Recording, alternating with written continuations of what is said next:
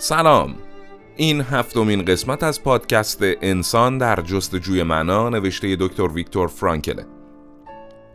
قسمت قبلی یعنی قسمت 6 صدای منو از روستای ملکرود از توابع سیاهکل در استان گیلان شنیدید.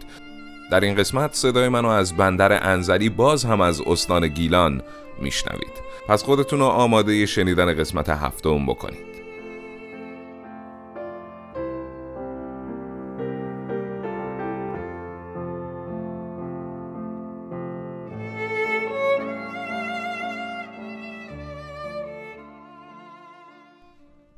ما در مورد بامعنا یا بیمعنا بودن شیوه های ویژه‌ای که برای یک بار خوردن یا کم کم خوردن اون یه تیکه نون ناچیز با همدیگه صحبت میکردیم.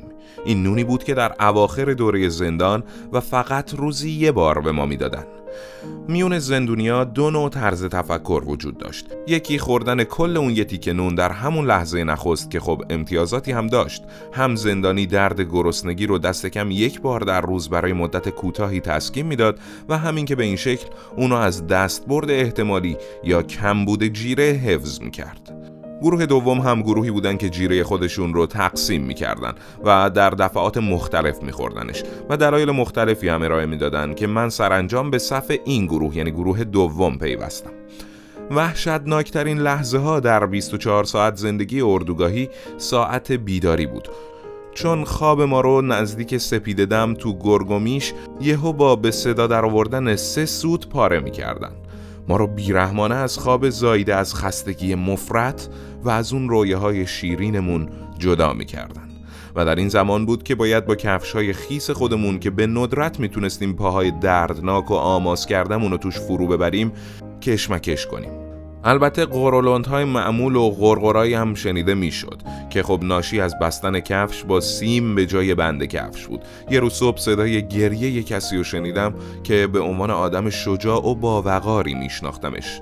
این مرد مثل کودکا گریه میکرد چون بعد از کشمکش فراوان با کفشاش که براش کوچیک شده بودن و نمیتونست پاهای آماس کردش رو توش بگنجونه، مجبور شده بود با پاهای برهنه تو برف راه بره.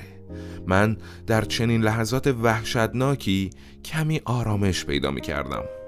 جیره نونم از جیبم در می آوردم و با اشتهای فراوون از ذراتش لذت می بردم. بد بودن تغذیه و دائم فکر کردن ما به موضوعات مربوط به غذا و غذاهای مختلف احتمالاً روشن می کنه که چرا معمولاً اشتهای جنسی در بین ما از بین رفته بود. به جز اثرات نخستین ضربه روحی، این تنها تفسیری بود که روانشناس باید در اردوگاه‌های مردانه در مورد این پدیده بهش توجه میکرد که خب برعکس همه تأسیساتی که اعضای اونو مردا تشکیل میدادن مثل ارتش، انحرافات جنسی در اردوگاه کار اجباری بسیار کم بود. زندانی حتی تو خواب هم توجهی به مسائل جنسی نداشت، در حالی که احساسات ناکام مونده و عالی او در عالم خواب تجلی میکرد. اکثر زندانیا با غوطه ور شدن توی زندگی ابتدایی و تلاش در رها کردن جونشون نسبت به هر چیزی که با این هدف پیوندی نداشت بی‌توجه بودن و این نشون میداد که چطور از احساسات و عواطف تهی شدن. من این مسئله رو در انتقالم از آشویتس به اردوگاهی وابسته به داخاو دریافت کردم.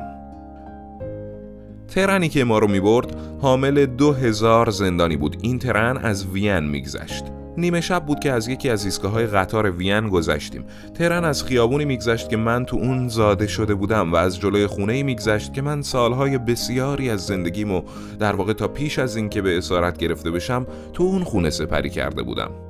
تو کوپه ما که دارای 2 روزنه کوچک میله‌دار بود، 50 تا زندانی جا داده شده بود، در حالی که یه گروه فقط برای چنباتمه زدن روی کف کوپه جا داشتن. بقیه که مجبور بودن ساعت‌ها بایستن کنار اون روزنه جمع می‌شدن. کسایی که دور پنجره بودن روی پنجره پاشون وامی‌ایستادن و سرک می‌کشیدن و منم با نیم نگاهی همراه با ترس از لابلای سر همه به زادگاه هم نگاه می‌کردم.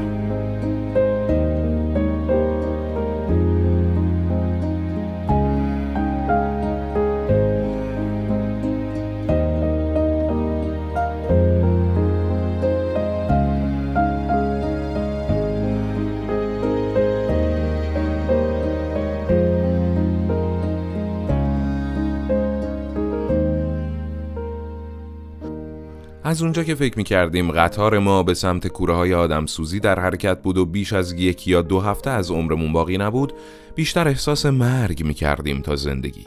یه احساس غریزی در درونم بود که فکر می‌کردم من خیابونا، میدونا و خونه‌های دوران کودکیمو با دیدگان یک مرده‌ای که از جهان دیگه‌ای برگشته نگاه می‌کنم. من شهر رو مثل یه شهر جن‌زده می‌دیدم. بعد از ساعتها تأخیر ترن ایستگاه رو ترک کرد و اینجا بود که خیابان‌ها رو دیدم، خیابون خودمون رو. جوونایی که سالها زندگی اردوگاه رو پشت سر گذاشته بودن و چنین سفری براشون رویداد بزرگی به شمار میرفت، با عشق از روزنه به خیابونا خیره شده بودن. به اونا التماس می‌کردم، به همسلولیام تمنا می‌کردم که بذارن جلوی روزنه بایستم و فقط یه لحظه شهر رو نگاه کنم. تلاش می‌کردم به اونا بفهمونم که تو اون لحظه نگاه کردن از روزنه برام چه معنی داره. تقاضامو با بی‌ادبی و ریشخند پاسخ می‌دادن. میخوای بگی همه عمرت تا اینجا گذروندی؟ خب پس دیدنی‌ها رو به اندازه کافی دیدی دیگه. معمولاً تو اردوگاه یه نوع خمودگی فرهنگی مشاهده می‌شد. در این زمینه البته 2 استثناء وجود داشت: سیاست و دین. تقریبا میتونم بگم در همه اردوگاه پیوسته حرف از سیاست بود.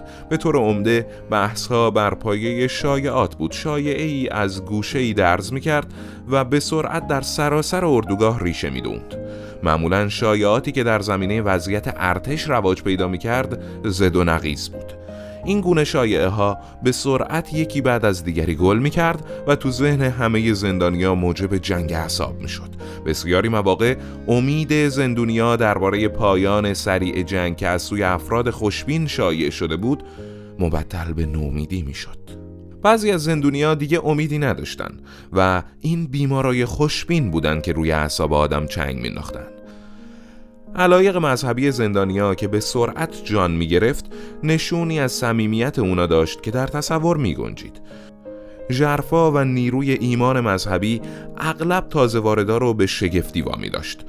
اون چه این وسط سخت انسان رو تحت تاثیر قرار میداد، دعاها و مراسم‌های مذهبی بود که زندونیا از خودشون ابداع کرده بودن و تو گوشه کلبه‌ای یا در تاریکی کامیون قفل شده ویژه چهارپایان که ما رو از محل کار دور افتاده‌ای خسته و گرسنه در حالی که در جامه‌های ژنده خودمون منجمد شده بودیم به اردوگاه باز می‌گردوند به جا می‌آوردن. تو زمستون و بهار سال 1945 تیفوس شایع شد و تقریباً همه زندونیا به این بیماری مبتلا شدند. درصد مرگ و میر افراد ضعیف که باید تا اونجا که توان داشتن به کار خودشون ادامه میدادن بالا بود. جایی که بیمارا رو بستری کرده بودن نامناسب بود. نه دارویی وجود داشت و نه مراقبتی. بعضی از نشونه‌های بیمارا بسیار ناخوشایند بود.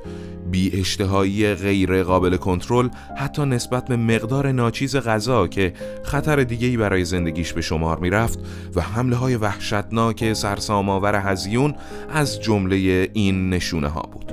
بدترین مورد هزیون دامنگیر یکی از دوستانم شد که فکر می‌کرد در حال مرگ و می‌خواست دعا بخونه، اما در اون حال نمی‌تونست واژه‌های مناسب دعا رو پیدا کنه. من و بسیاری دیگه از زندونیا سعی می‌کردیم برای اینکه دچار سرسام نشیم بیشتر شب رو بیدار بمونیم. ساعتها تلاش می‌کردم تا بتونم سخنرانی‌هایی رو تو ذهن خودم آماده کنم. سرانجام آغاز به نوشتن کتابی کردم که در اتاق گندزدایی آشویتس گم کرده بودم. این بار واژه‌های کلیدی رو به شیوه کوتاه‌نویسی و روی یه تیکه کاغذپاره نوشتم. گهگاهی هم جلسات بحث علمی تو اردوگاه تشکیل می‌شد. یه بار شاهد چیزی بودم که هرگز در زندگی عادی و با اینکه به علاقه حرفه‌ایم نزدیک بود ندیده بودم و این یک جلسه احضار روح بود. سرپرست پزشکای اردوگاه که میدونست تخصصم روانپزشکیه و البته خودش هم یکی از زندانیا بود، از من دعوت کرده بود که در این جلسه حضور داشته باشم. این جلسه تو اتاق کوچیک خصوصی او در بخش بیماران بستری تشکیل میشد. تعداد کمی گرد هم اومده بودن که بینشون برخلاف قانون افسری هم از بخش بهداری دیده میشد. در اینجا مردی با خوندن دعا شروع به احضار روح کرد. منشی اردوگاه بدون اینکه خیار نوشتن داشته باشه روی زمین نشسته بود و یه برگه کاغذ سفید هم جلوش بود. 10 دقیقه بعد مداد منشی به آرومی خطوطی رو روی کاغذ رسم کرد که به روشنی واژه VAE.V. خونده می شد. گفته شد که منشی هرگز لاتین نیاموخته بود و همینطور هرگز پیش از اون واژه وایویکیتس رو که به معنای وای بر مغلوب است نشنیده بود. به عقیده من او باید یک بار این واژه ها رو پیشتر شنیده باشه و اکنون بدون اینکه به یادش بیاد به روح یعنی ضمیر ناخودآگاه خودش بازگشته باشه. این جلسه چند ماه پیش از آزادی ما و در پایان جنگ تشکیل شد. با وجود اینکه ما در اردوگاه کار اجباری محکوم به یه زندگی ذهنی و جسمی اولیه بودیم، امکان این بود که در ژرفای زندگی معنوی هم غوطه ور بشیم. شاید افراد حساسی که به یه زندگی روشنفکرانه پربار عادت کرده بودن بیشتر از دیگران رنج می بردن. این عده اغلب ساختمون بدنی ظریفی هم داشتن، اما کمتر از دیگران به زندگی درونی اونا آسیب رسید. اونا میخواستن از محیط وحشتناک به زندگی درونی پربار خودشون و به آزادی معنوی برگردن. فقط به همین دلیله که میشه پی به این راز آشکار برد که اغلب دیده میشد عده‌ای از زندانیای ضعیف و ناتوان بهتر از کسایی که نیرومند بودن در برابر زندگی اردوگاهی دووم میآوردن. برای اینکه این مسئله برای خودم روشن بشه، ناچارم به تجربه شخصی خودم برگردم. بذارید براتون بازگو کنم که توی اون سحرهای گرگومیش که ناچار بودیم پیاده به سمت محل کارمون بریم چه اتفاق می افتاد.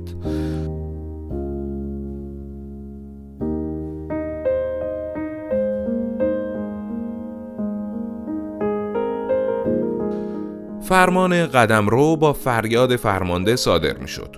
گروه قدم رو! چپ 2 3 4 چپ 2 3 4 چپ 2 3 4 چپ 2 3 4.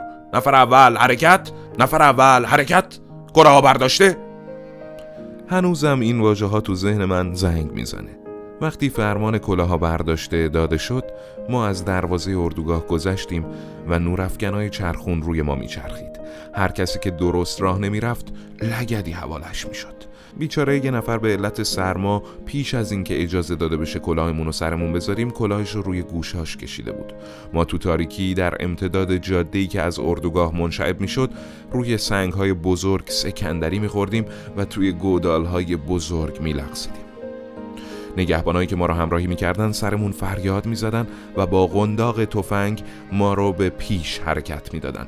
کسایی که پاهاشون آماس کرده بود و نمیتونستن به درستی راه برن، بازوی رفیق خودشون رو میگرفتن. هیچ حرفی شنیده نمیشد، چون سوز سرما حالی برای حرف زدن باقی نمیذاشت.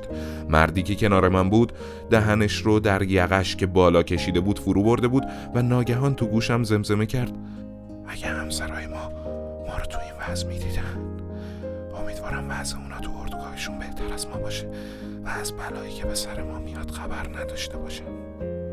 حرفهای رفیقم منو یاد همسرم انداخت. در حالی که کیلومترها مسافت رو روی یخها سکندری می‌خوردیم، بارها از همدیگه به عنوان حائل استفاده می‌کردیم. همدیگه رو از زمین بلند می‌کردیم و به جلو حرکت می‌دادیم. افتان و خیزان در حرکت بودیم بدون اینکه حرفی بزنیم، اما هر دو می‌دونستیم که هر کدوممون به همسر خودمون فکر می‌کنیم. گهگاهی به آسمون که ستاره‌هاش در حال افول بود و روشنایی گلبهی رنگ سحر در پس توده ابر جاگیر می‌شد نگاه می‌کردم، اما ذهنم تصویر همسرم رو رها نمی‌کرد. اونو با زیرکی مرموزش مجسم می‌کردم. اون به من پاسخ می‌داد. لبخندش و نگاه اطمینان بخش و رکش رو می‌دیدم. چه حقیقت داشته باشه و چه نداشته باشه، نگاه اون تو اون لحظه درخشانتر از خورشیدی بود که خیال برخاستن داشت. فکری در من شکفت. برای اولین بار تو زندگیم حقیقتی رو که شاعرای بسیاری به شکل ترانه سروده بودند و اندیشمندان بسیاری اونا رو به عنوان حکم نهایی بیان داشته بودند دیدم. این حقیقت که عشق عالی ترین و نهایی ترین هدفیه که بشر در آرزوی اونه و در اینجا بود که به معنای بزرگترین رازی که شعر بشر و اندیشه و باور بشر باید آشکار کنه دست پیدا کردم. رهایی بشر از راه عشق و در عشق. پی بردم که چطور بشری که دیگه همه چیزش رو در این جهان از دست داده هنوز میتونه به خوشبختی و عشق فکر کنه، ولو برای لحظه‌ای کوتاه به معشوقش بیاندیشه. بشر در شرایطی که خلأ کامل رو تجربه میکنه و نمیتونه نیازهای درونیش رو به شکل عملی مثبت ابراز کنه، تنها کاری که ازش برمیاد اینه که در حالی که رنجهاش رو به شیوهی راستین و شرافتمندانه تحمل میکنه، میتونه از راه اندیشیدن به معشوق و تجسم خاطرات عاشقانه‌ای که از معشوقش داره خودش رو خوشنود نگه داره. برای نخستین بار در زندگیم بود که به معنای این واژه‌ها پی بردم. فرشتگان در اندیشه‌های شکوهمند ابدی و بی‌پایان غرقند. جلوی من مردی سکندری رفت و کسایی که پشت سرش بودن روش افتادن. نگهبان به سمتشون دوید و همه رو با شلاق زد و رشته اندیشه هام رو برای چند لحظه پاره کرد، اما به زودی اندیشه هام بار دیگه خودشون رو باز یافتن و وجود زندانیا رو فراموش کردم و به جهان خودم برگشتم و با معشوقم به گفتگو پرداختم. ازش سوالهایی کردم و او به من پاسخهایی داد. او هم پرسشهایی کرد و من به او پاسخ دادم. ایست! ما به محل کارمون رسیده بودیم و این فرمان ایست بود. همه با شتاب به درون کلبه‌های تاریک سرازیر شدن تا ابزار کار مناسبی به چنگ بیارن. هر زندانی بیل یا کلنگی برداشت. شما خوکا نمیخواید بجنبید؟ افسر اس اینو گفت. ما بیدرنگ هر کدوممون وارد گودال روز پیشمون شدیم. زمین یخ بسته با فشار کلنگ شکاف برمی داشت و نوک کلنگ جرقه می زد. زندونیا خاموش و مغزشون کرخت شده بود. ذهن من همچنان متوجه همسرم بود. اندیشه ای از ذهنم گذشت که آیا اصلا همسرم زنده است؟ من فقط یک چیز رو می دونستم که در اینجا آموختم و اون اینه که عشق از جسم معشوق هم بس فراتر میره و معنای ژرف خودش رو در هستی معنوی شخص و در درون اون پیدا میکنه. حالا دیگه فرقی نمیکنه که معشوق حاضر باشه یا نباشه، مرده باشه یا زنده، این دیگه اهمیتی نداشت. من نمیدونستم همسرم زنده است یا نه و هیچ راهی هم برای پی بردن به این امر نداشتم. در درون زندگی اردوگاهی نه نامه‌ای دریافت می‌کردیم و نه می‌تونستیم نامه‌ای بنویسیم. اما این مسئله تو اون لحظه برام اهمیتی نداشت. نیازی نداشتم حقیقت رو بفهمم، چون هیچ چیز نمیتونست بر نیروی عشق من، اندیشه هام و تصویر معشوقم تأثیری بذاره و خللی وارد کنه. اگه تو اون زمان میدونستم همسرم مرده، باز هم اندیشه هام گسیخته نمی شد و همچنان بهش فکر می کردم و همچنان گفتگوی ذهنی من و همچنان درخشنده و خوشنود کننده.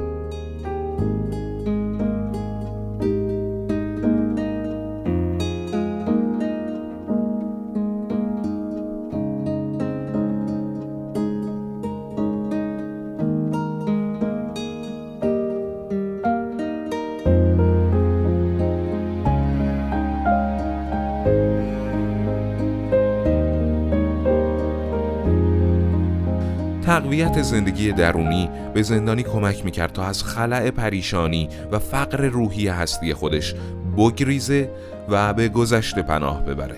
از حال بگریزه و به گذشته پناه ببره. موقع آزادی تخیلش در رویدادهای گذشته سیر میکرد که اغلب مهم هم نبودن، بلکه وقایعی جزئی به شمار میرفتن. ذهن دلتنگش به اون رویدادها شکوه میبخشید و اونا خصوصیات عجیبی به خودشون میگرفتن. در حالی که جهان زندانیا و وجودشون با اونا فاصله زیادی داشت، روحشون با حسرت و اشتیاق تو اونها نفوذ میکرد و متأثر میشد. من در عالم خیال اتوبوسی میگرفتم و به سوی خونم میرفتم. در ورودی آپارتمانم رو باز می‌کردم، چراغ‌ها رو روشن می‌کردم، به تلفن‌هایی که می‌شد پاسخ می‌دادم. اندیشه ما حتی تا این جزئیات هم پیش می‌رفت و این خاطره‌ها خودشون می‌تونستن ما رو تا حد گریه هم جلو ببرن. همچنان که زندگی درونی زندانی ژرف‌تر می‌شد، زیبایی هنر و طبیعت رو هم بیش از پیش تجربه می‌کرد و در چنین مرحله‌ای بود که زندانی در اثر لمس واقعی اونا گاهی حتی وضعیت هولناک خودش رو فراموش می‌کرد. اگه کسی چهره‌های ما رو تو سفر از آشویتس به اردوگاه باواریا دیده بود که چطور نگاه‌های ما از پنجره‌های میله‌دار کوچیک واگن زندان، کوه‌های سالزبورگ و قله‌هاشون رو که تو آفتاب می‌درخشیدن با چه حرص و ولعی می‌بلعید، هرگز باور نمی‌کرد که این چهره‌ها از آن مرداییه که همه امید به زندگی و آزادی رو از دست دادن. با وجود این عامل و شاید به خاطر اون، ما با زیبایی طبیعت که مدت‌ها ازش جدا مونده بودیم سحر می‌شدیم.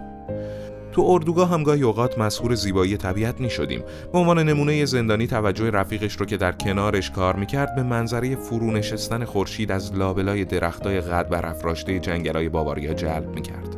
این همون جنگلی بود که ما در وسط اون کارخونه وسیع اسلحه سازی بنا کرده بودیم. یه روز غروب وقتی که در کف کلبه هامون در حال استراحت و بی نهایت خسته بودیم و کاسه سوپ تو دستمون بود، یکی از زندانی‌ها با شتاب وارد کلبه شد و از ما خواست به زمین رژه بریم و غروب خورشید زیبا رو تماشا کنیم. وقتی به بیرون از کلبه رفتیم، ابرهای انبوه رو دیدیم که در غرب می‌درخشید و پهنه آسمان با ابرهایی که پیوسته در حال باژگونی شکل و رنگ بودن جان می‌گرفت. ابرها از آبی پولادی به سرخ آتشین تغییر رنگ می‌دادند و گودال‌های آب گرفته زمین آسمون درخشان را منعکس می‌کرد و کلبه‌های گلی غمزده ما در برابر این منظره باشکوه تضاد عجیبی داشت. بعد از چند لحظه خاموشی یکی از زندانی‌ها به دیگری گفت: جهان میتونست چقدر زیبا باشه. یه بارم همه ما در گودال‌ها کار می‌کردیم. سپیده دم خاکستری بود. آسمون بالای سرمون هم خاکستری بود. برفی هم که در روشنایی رنگ پریده سحر می‌دیدیم خاکستری بود. حتی چهره‌های رفقای زندانیمون هم با اون ژنده‌هایی که به تن داشتند خاکستری به نظر می‌رسید. من باز هم در خاموشی با همسرم در گفتگو بودم، یا شاید در تلاش بودم دلیل رنج‌هام رو و مرگ تدریجیم رو پیدا کنم.